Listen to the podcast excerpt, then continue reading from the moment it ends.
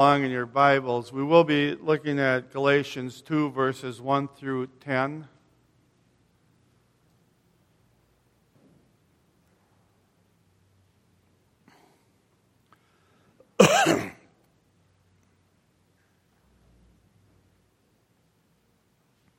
we'll pray for the Spirit's guidance. Our Lord and our God, as we open your book of life, I just pray, O oh Lord, that you reveal yourself through this text. That you give us a greater understanding concerning you and the work that you have done. I pray, O oh Lord, that you protect my mouth, that I represent you properly, and that these words given to the Apostle Paul many years ago enlighten us today. In Jesus' name, amen. Galatians 2, starting in verse 1. Then, after 14 years, I went up again to Jerusalem with Barnabas, taking Titus along with me. I went up because of a revelation and set before them, though privately before those who seemed influential, the gospel that I proclaim among the Gentiles, in order to make sure I was not running or had not run in vain. But even Titus, who was with me, was not forced to be circumcised, though he was a Greek.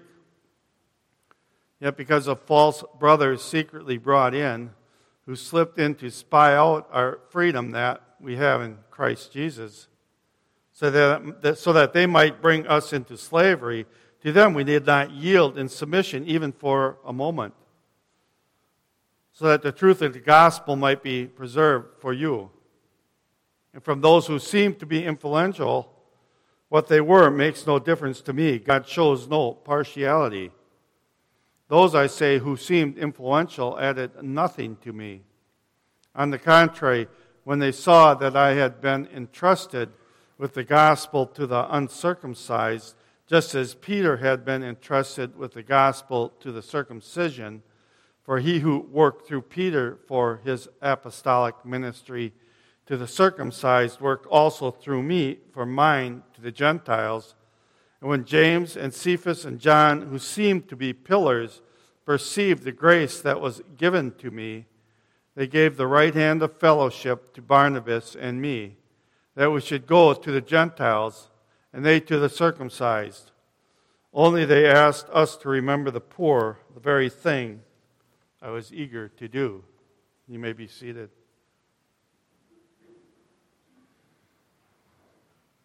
So we come again to the, the second chapter of Galatians. Uh, we're going over more of the verses that we did last time because uh, there were points that I did not get to the last time, and I think important points. But to understand this letter and to understand clearly, we have to understand the issue. And remember, the issue was the formal point, which is the validity of the Scriptures, the truths of the Scriptures. And then the material point. How are we saved? What do we do with the Scriptures? How do we live our lives? I mean, that was the issue. And the, the Judaizers were accusing Paul of not being an apostle equal with the other apostles. So they were challenging the first point, the formal point, the validity, validity of his gospel message. It's very important when we look at the context of what we read in these verses that that is the issue. That is the main issue, the argument. Was Paul an apostle on the same par with the other apostles, then how do you live with that? How do you accept his truths? And these issues cause great schism in the church. They always will and they always have. The truths of Scripture will always be attacked. The Reformation, it was the truths of Scripture that were attacked. The Reformation brought it back to that major point, that formal point, that it is the validity of the scriptures that we must follow.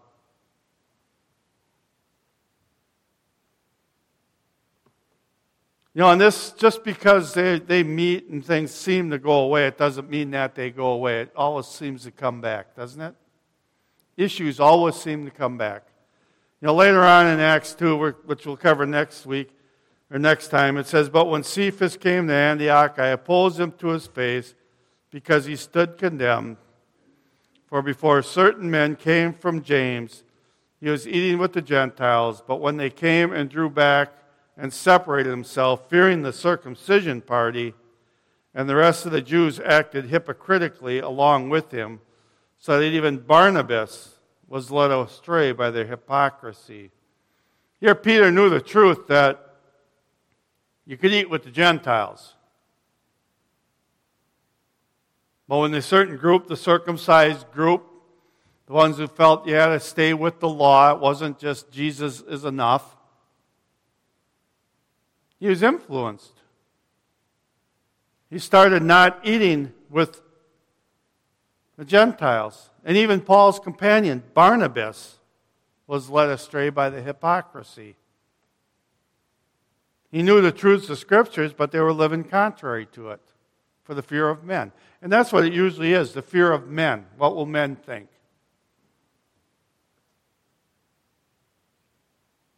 So these issues are always part of the church, and that's why Paul uses harsh language. He used harsh language against Peter, and he uses harsh language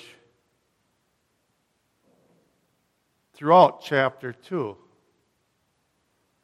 And that is because core doctrine is at stake the doctrine of salvation through grace by Jesus Christ alone. Listen to what Paul says. He says, I went up because of revelation and set them before them, though private before those who seemed influential. influential.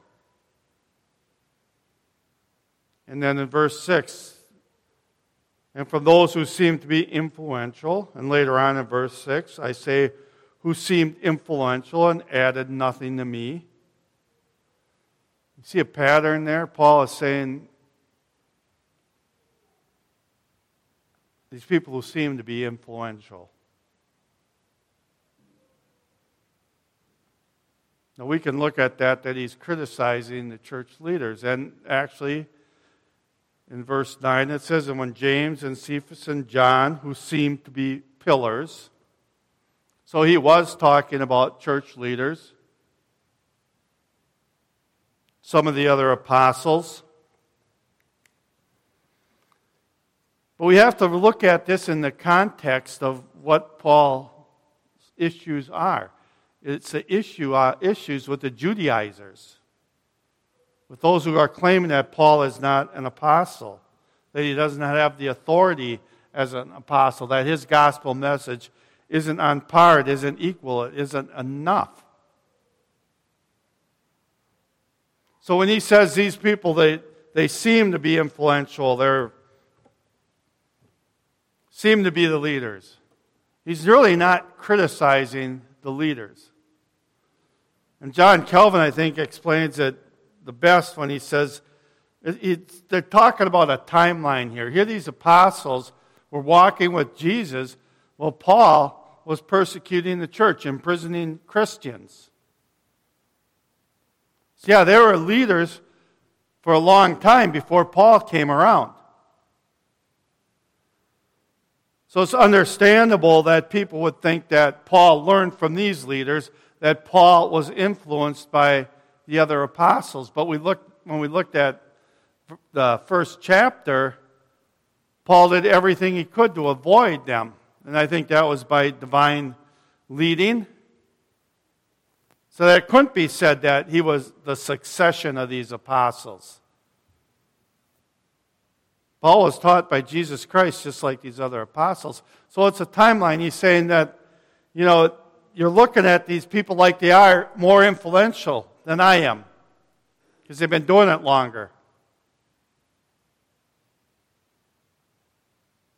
But we know that that is not what Paul thought. Because he said he learned nothing from them, he was taught nothing from them. They added nothing to me. But again, this wasn't an ego trip on Paul's part. Remember, he said he was the least of the apostles, that he was the chief of sinners. What he meant by that is he was a persecutor of the church. He wasn't some fisherman like Peter and some of his brothers. When God called him, he was persecuting the saints. It was his status before he was an apostle. He was the least to be called. But he was called, and he would defend. He would defend that he was apostle on par with the others and that his message was the same message that the other apostles have.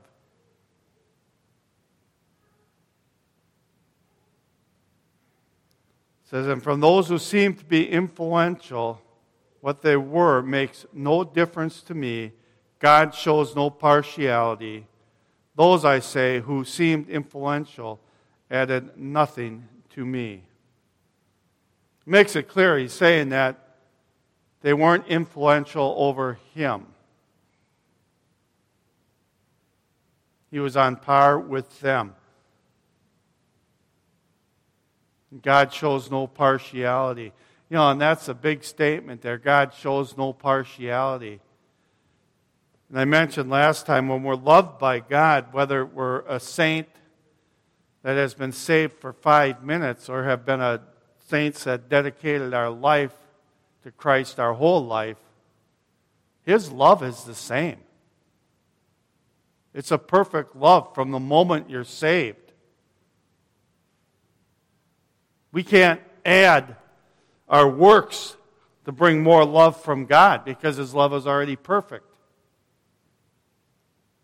God shows no partiality, He loves all equally. Yeah, we have different tasks to do, different callings doesn't mean we're any less loved by God.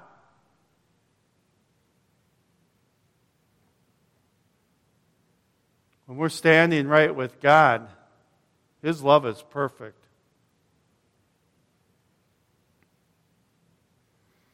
So, Paul, when he goes to,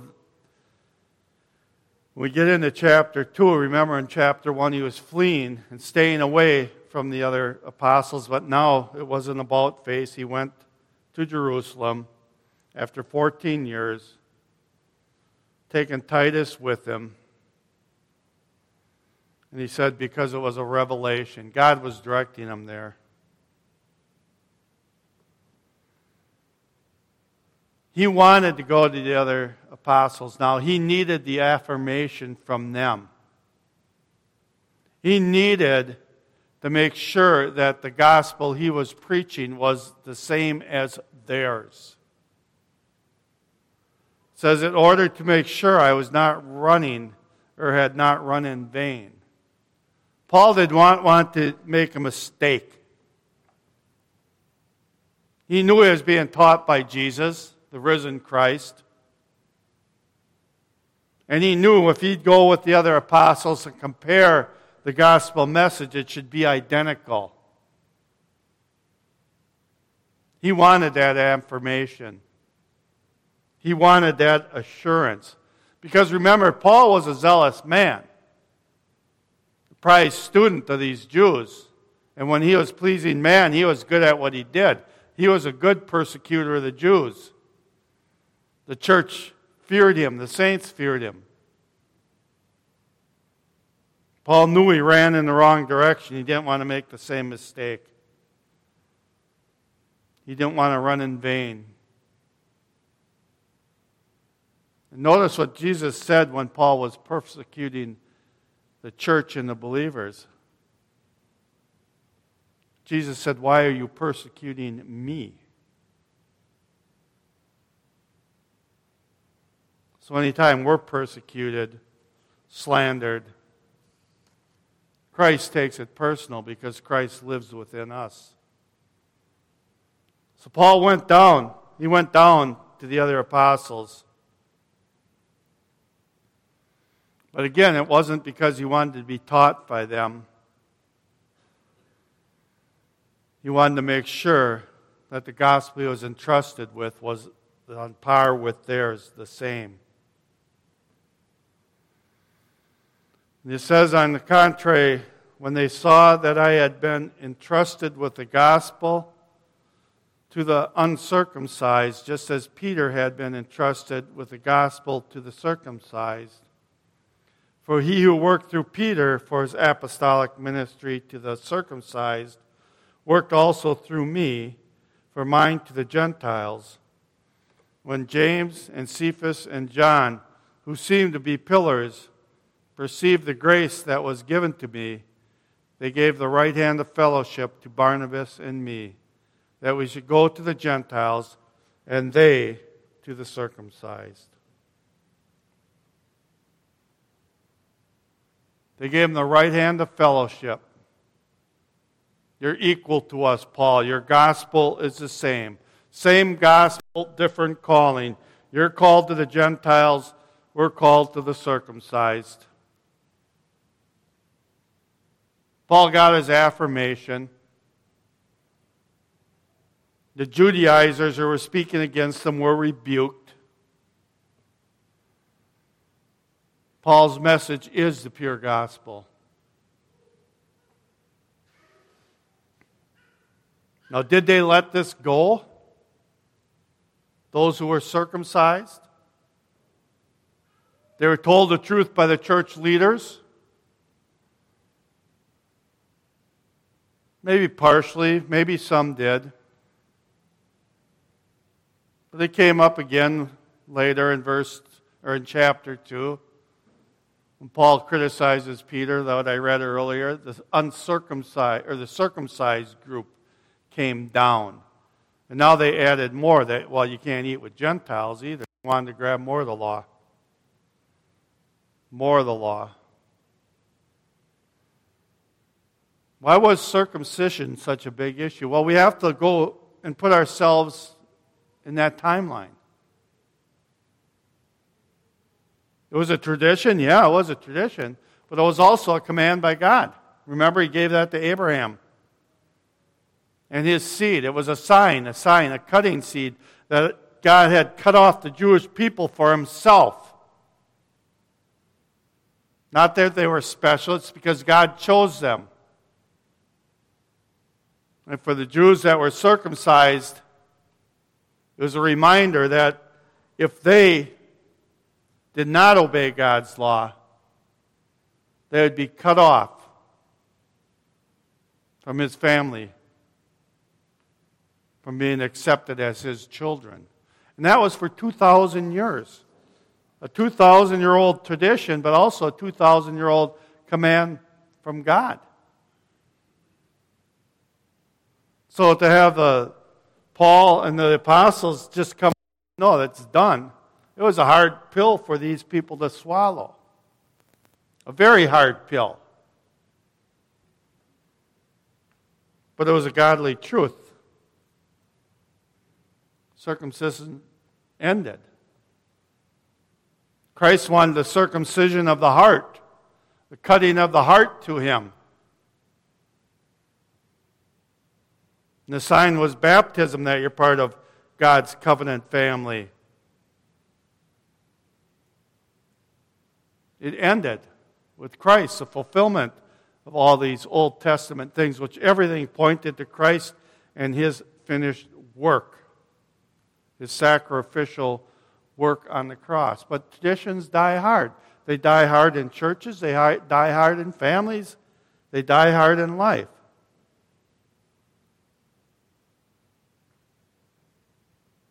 Paul could see why circumcision was hard. But notice the, there were parts to spy out Paul to see if he was playing the hypocrite as well. To see if Titus was circumcised. Paul said, No, I never gave in, never circumcised him, would not circumcise him.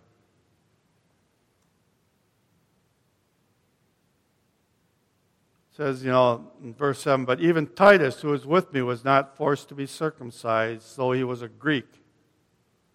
Yet because of false brothers secretly brought in, who slipped in to spy out our freedom that we have in Christ Jesus, so that, so that they might bring us into slavery, to them we did not yield in submission even for a moment, so that the truth of the gospel might be preserved for you. Now they're watching Paul.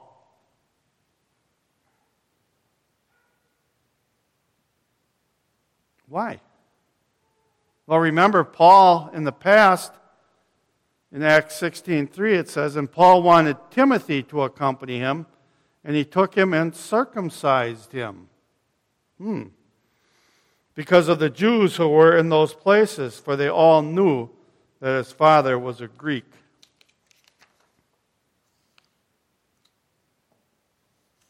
So is Paul playing a hypocrite? He circumcised Timothy, but he refuses to circumcise Titus. Why? Is he being hypocritical?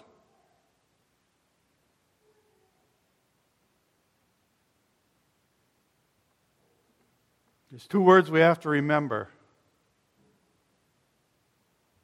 may, and must. You have to remember those words. There's freedoms we have in Christ.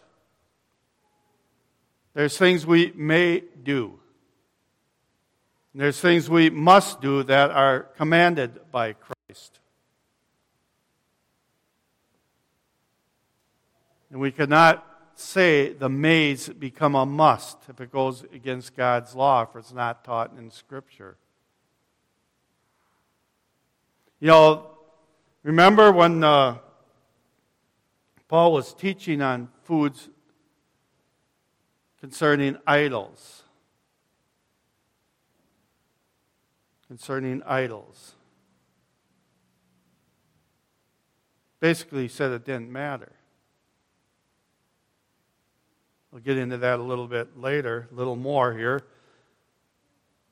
But you have to remember may and must. We have freedoms in Christ. There are things we may do. And there are things that we may do that others may not do the same thing. But that's the freedom that they have. We stand when we read God's Word. That's not a must issue, that's not a command. That may be a tradition, maybe a habit we have in this church. But if we go another, to another church and they sit when it's the reading of God's Word, we do not have the standing to say everybody must stand. because then we're playing the tyrant. We're adding to God's law, saying, because I believe this, everybody must do it.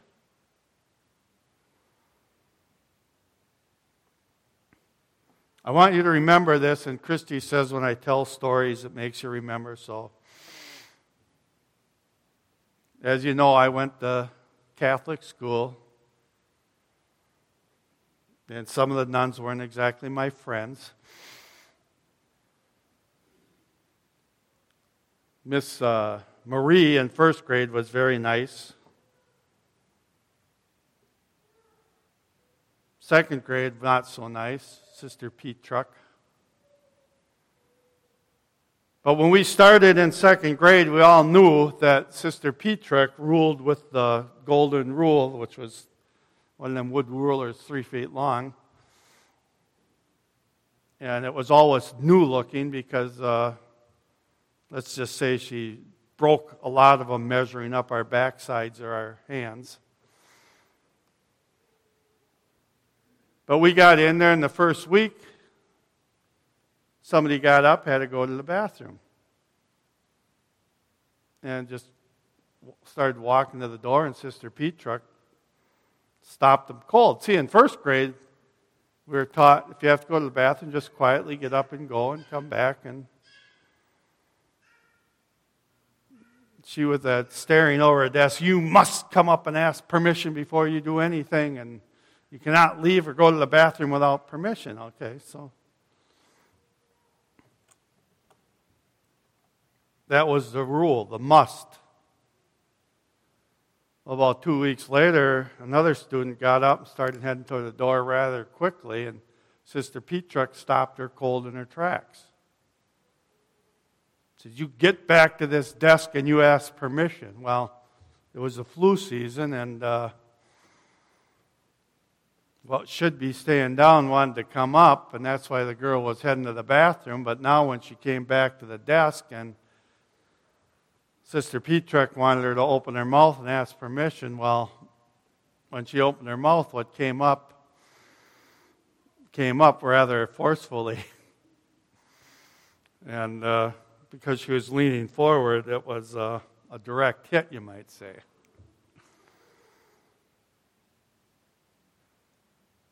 Now, we thought it was great being second graders. I mean, it was a great day to be in second grade that day. Because her room was close to the principal. Sister Judith came in, hearing the commotion. And, uh, she was telling us it wasn't funny, but she kept turning away, trying to control her own laughter, so we knew it was funny. But anyway, Sister Petruck uh, left Sister Judith came over, and uh, when Sister Petruck came back, you might say she changed her habit or her tradition because uh, now we got a lecture that it wasn't must anymore if you had to go to the bathroom. It was may I go to the bathroom, but if you had to be sick, just go, or for other emergencies.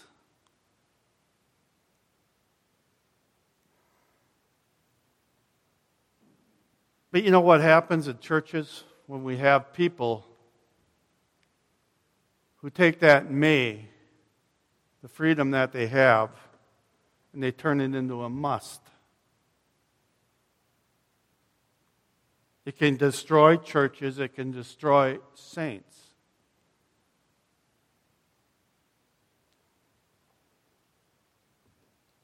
I want you to listen closely when I read this concerning food offered to idols. This is from 1 Corinthians. However, not all possess this knowledge, but some through former association with idols eat food as really offered to an idol, and their conscience, being weak, is defiled. Food will not commend us to God. We are not worse off if we do not eat, and no better off if we do. But take care that this right of yours does not somehow become a stumbling block to the weak. For if anyone sees you who have knowledge eating in an idol's temple, will he not be encouraged? If his conscience is weak to eat food offered to idols, and only so by your knowledge this weak person is destroyed, the brother for whom Christ died, thus sinning against your brother and wounding their conscience. When it is weak, you sin against Christ. Therefore, if food makes my brother stumble, I will never eat meat lest I make my brother stumble. What I want you to notice is what he's saying these people who would not eat meat offered to idols. They were the weaker brothers. They weren't the stronger brothers, they were the weaker brothers.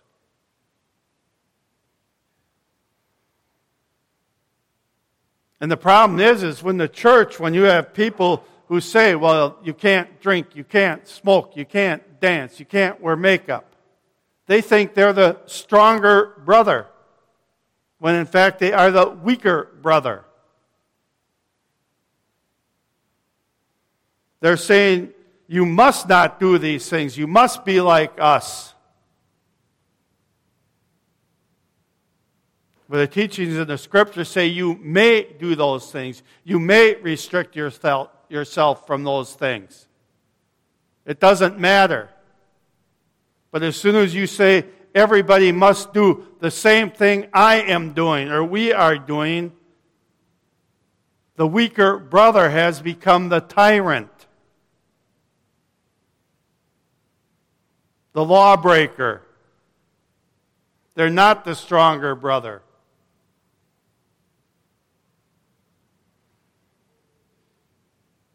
And it destroys churches.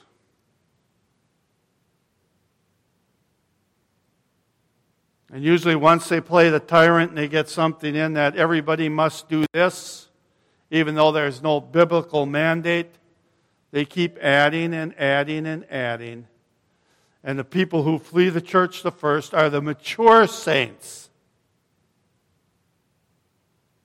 not the weaker brothers. And after the mature saints leave, a few families will usually meet together and because the mature saints left, then they start feeding on each other because they want to add more and more regulations, more and more rules, just like the Pharisees. Remember the Pharisee and the tax collector? The Pharisee was playing the tyrant. I do this, I do that. I give alms. I'm nothing like this tax collector. Tax collector sat there beating his chest. Lord, I'm a sinner, forgive me. Jesus said the tax collector went away forgiven, not the tyrant.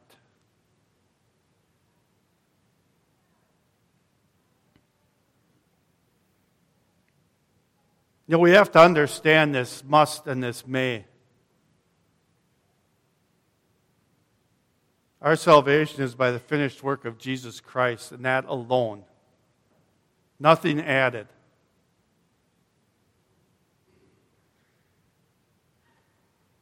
And this still is a problem. I remember they did a evangelistic uh, program through, I think it was Coral Ridge Ministry, DJ Kennedy's church. They tried to evangelize and reach thousands and thousands of people, which they did, and they recorded what the questions they had. They had specific questions. And what shocked them, the question they asked to believers, church members, many who went to church their whole life, and they said, it was something like, well, when you get up to heaven, either whether St. Peter or Christ is at the gate, and he says, Why should I let you in?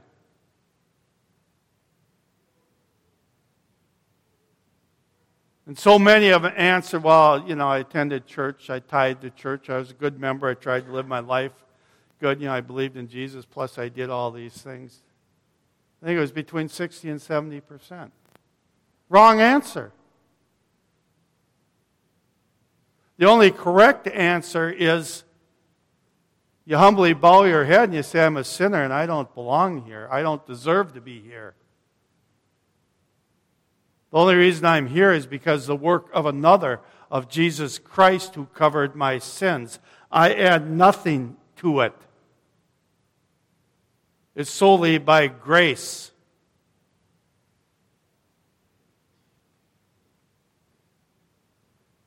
But I think all of us know, have been in churches with weaker brothers who want to play the tyrant that if I don't do it, you must not do it. If I don't go to movies, you can't. If I don't drink, you can't.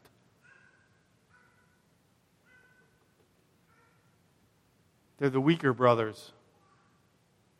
Be like the Bereans, stick to God's word, and rely on the grace of Jesus Christ. And that's why Paul was saying, you know, if you guys want to be circumcised, go for it. Cut away. But you're not going to command Titus or anybody else to be circumcised. We'll dig in our heels and we'll say you're wrong. And they were dead wrong because they were saying if you weren't circumcised, you weren't the believer.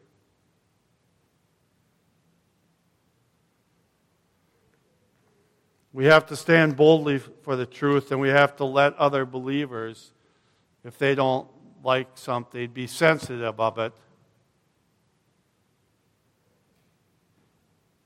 I mean, you don't take a Baptist to witness to them in a bar because they don't drink.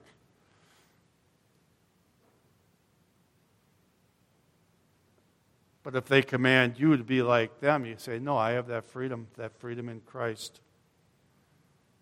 There's many traditions. Again, no drinking, no makeup. It can hamper very young believers as well. Usually it hacks off older believers. They try to guide people into a more mature faith. I told you the story when I first became a believer in the first class I took. The teacher came up and he said, since he was saved, he never committed a sin. And I thought, boy, there's no hope for me. yeah. But every week we read, you know, those who claim to be without sin are a liar. They're making God out to be a liar. So be careful. Tyrants come with many different clothes on. Titus wasn't circumcised, he wouldn't be. He became a leader in the church.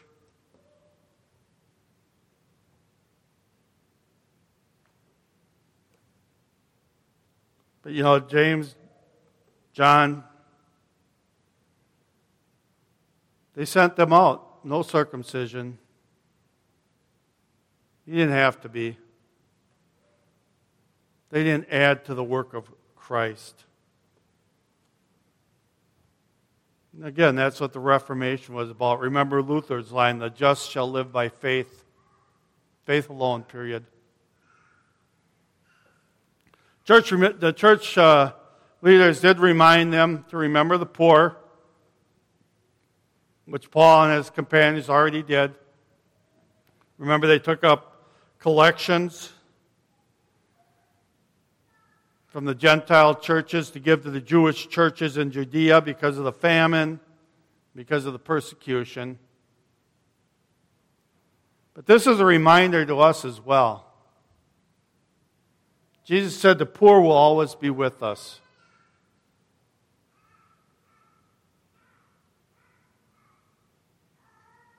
There's always a time to assist the truly needy. And this is a very important command to the church. I think we do a good job. I know we're limited in our finances uh, because of our size. I know the deacons on the benevolence, they take each matter seriously and they do what they can. It's a burden. I know other members step up and assist at times. But when you look historically, what do you see in that? It's St. Jude's, St. Mary's, St. Agnes. Orphanages were Christian based for centuries care of the elders, care of the lepers. Christian society stepped up and did it. A great part of the church, and it builds allegiance. It builds allegiance between those doing the benevolence, seeing the results of their fellowship, working toward the poor. But also, it takes the allegiance of the poor, those who've been helped. It opens the door to the love of Christ through his fellow believers and draws them to Christianity. Now, I know it's more and more difficult when the government plays the tyrant, which they usually do when they take more than 10% what God commands.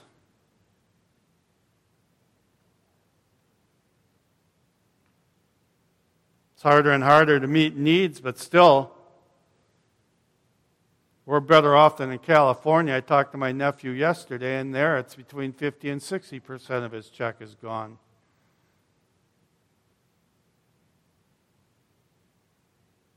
But that's just Satan trying to stifle the church.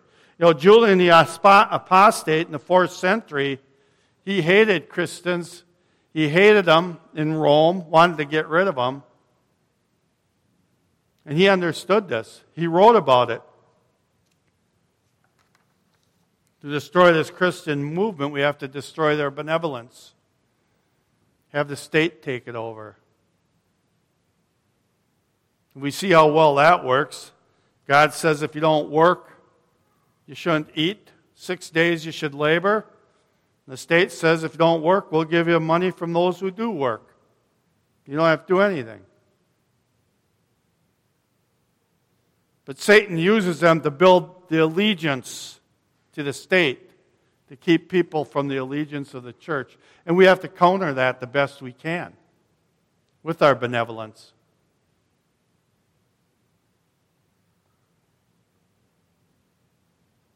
It's a command from God. It says those who don't work should work so they could what? Give to others. Give some a portion to others. And again, we have to give with wisdom. The legitimate poor, not those who just say, I'm not going to work, take care of me.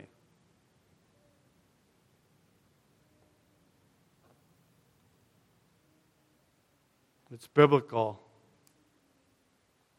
Those who don't work should work. Part of society, productive.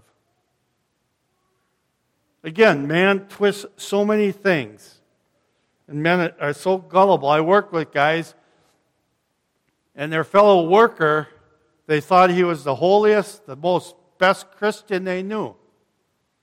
Because he ate oatmeal three times a day, and he would spend at that time, it was, it was 15 cents a meal. He kept his meals to under 50 cents a day. That's all he'd eat. And they thought he was the greatest saint for it, and I thought he was an idiot. I mean,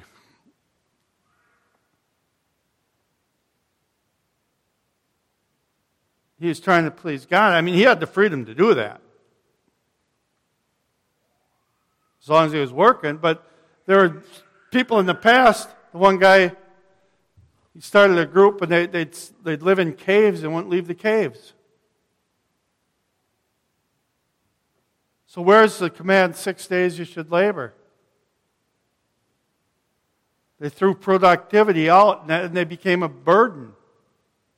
Because people had to bring them food and take care of their waste. But then that wasn't good enough, so they built platforms on poles. They sat on poles.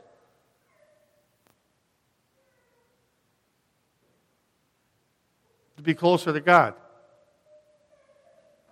So that it wouldn't be interfered with the world.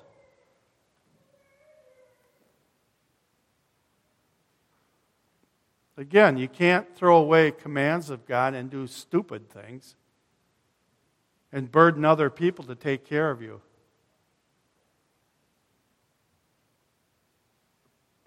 Says, so then, as we have opportunity, let us do good to everyone, and especially to those who are of the faith, the household of faith. Again, benevolence is a big part. I think we do a good job at it. I know our denomination with uh, many of the outreach programs for the hurricanes and stuff. There's many faith-based based, uh, charity organizations that do a fantastic job. That stay there for years rebuilding. That's how we take back this nation by loving and caring for people that are down on their luck, are legitimately poor. But what it boils down to with all this, the may and the must, there are must in Scripture that we should follow commands of God. And there's mays, there's these freedoms we have in Christ that we can have for ourselves but we cannot inflict them or be a tyrant over others and say, because I'm doing it, you must do it. That's where we get the wisdom that God calls us to have. We take knowledge and turn it into godly wisdom. as we filter it through the Word of God. The primary issue, the formal issue, the validity of Scriptures. Let us pray. Our Lord and our God, teach us to follow the Scriptures according to what you would have us to do. And there are times we must put our feelings aside, put our strong beliefs aside, and say, This is something I may do, but I must not force it upon others. Teach us to know the difference, Lord. Teach us to show benevolence and love. In Jesus' name, amen.